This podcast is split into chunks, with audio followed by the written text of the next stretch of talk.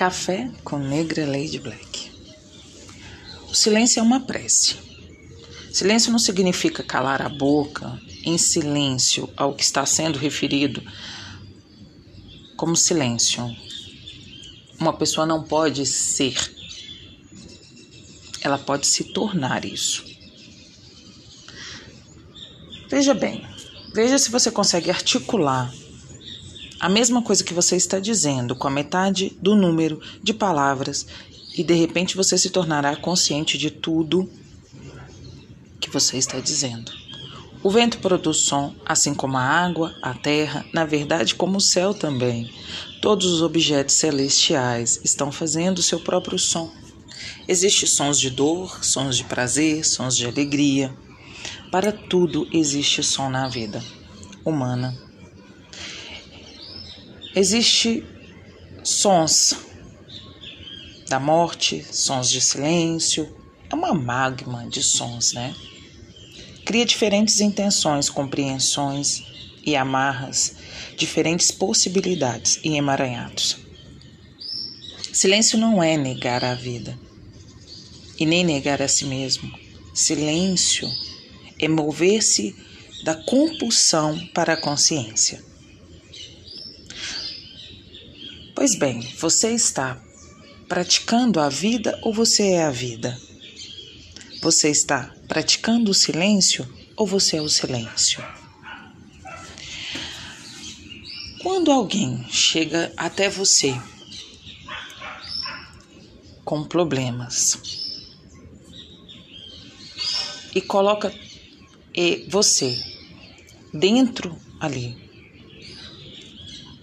como ouvinte e às vezes até como a solução. Você é um instrumento, certo? A melhor forma de ajudar alguém é você pegar o problema dela e resolver. Talvez para ela naquele momento seja mas você já parou para pensar que naquele momento você pode estar fardando o outro ao extremo fracasso? Porque a partir do momento que você coloca se como a total solução de um problema de alguém, você incapacita aquela pessoa de compreender que ela é o único ou única que pode mudar a sua própria visão a sua própria consciência, a sua realidade e sair daquela zona de conforto que é completamente desconfortável. Mas ainda assim a pessoa se acostuma ao desconforto e cria uma zona de conforto dentro daquilo. E aí ela não sai, porque você ou qualquer outra pessoa vai lá e resolve momentaneamente o problema, dando a ela duas amuletas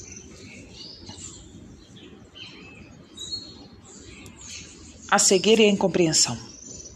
Ela não evolui, porque ali ela descobre que vai ter sempre alguém para apoiar os seus problemas.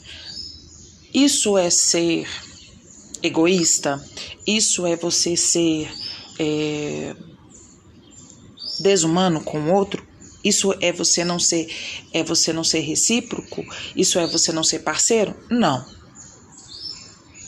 Se você ama alguém de verdade, se você ama seu amigo, seu cônjuge, as pessoas que chegam até você com aquela aflição, você conduz ela a aprender a caminhar, não a adquirir muletas.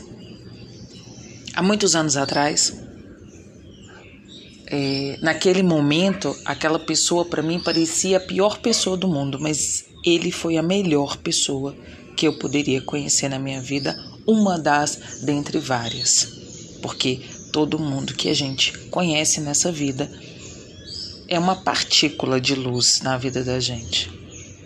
Eu, eu tinha um problema financeiro gigantesco, eu tinha é, um problema. Enfim, a minha vida estava em colapso. E eu cheguei para essa pessoa e a solução que eu enxergava naquele momento era a solução financeira da minha vida, né? Eu precisava de um valor emprestado para resolver os meus problemas e aquilo seria ótimo. Isso era a solução do meu problema. Ele chegou para mim e, numa frase muito singela, ele disse: Você não deve pescar para o outro, mas ensinar ele a pescar. Ele poderia ter resolvido todos os meus problemas, num estalar de dedos, porque eram problemas financeiros, mas eu continuaria tendo problemas financeiros, eu continuaria tornando uma bola de neve a minha vida, porque naquele momento que ele chegasse e resolvesse todos os meus problemas financeiros, que ótimo! Eu teria aprendido alguma coisa com isso? Não eu não teria aprendido, porque ele teria se tornado uma muleta e depois, quando eu caísse de novo, eu ia procurar uma outra muleta. A partir daquele momento, eu aprendi muitas coisas. Passei por um longo período onde eu tive que ir atrás dos meus fornecedores, onde eu tive que ir atrás dos meus devedores, aí aonde eu fui atrás de quem eu devia. E negociei, e organizei, e paguei. E daquele momento eu aprendi a ser uma pessoa consciente daquilo que eu deveria ou não deveria, em qual momento é o melhor para se fazer certas mudanças, em qual momento é melhor em fazer um investimento ou não. E isso eu não estou falando de uma empresa. Aliás, que eu acho que a nossa vida é uma empresa. Se você faz um investimento errado na sua casa, você pode se fardar o fracasso. Então a gente tem que aprender a administrar tudo e naquele momento ele não podia ter me dado lição melhor. Eu consegui compreender isso, na verdade, um longo tempo depois. Porque naquele momento eu achava aquilo a coisa mais cruel do mundo. Porque se a pessoa poderia me ajudar, por que, que ela não queria me ajudar? Mas afinal de contas, ele foi uma dádiva. Porque ele me ensinou algo para a vida toda. Se hoje eu estou bem-sucedida na minha vida como eu sou, uma grande parte foi essa lição. Então avalie-se. Pare para pensar. Você em algum momento pode até ser taxado como uma pessoa incompreensível, insensível, desumana, mas será mesmo que se tornar a muleta do outro é ajudá-lo a evoluir e a caminhar? Café com Negra Lady Black.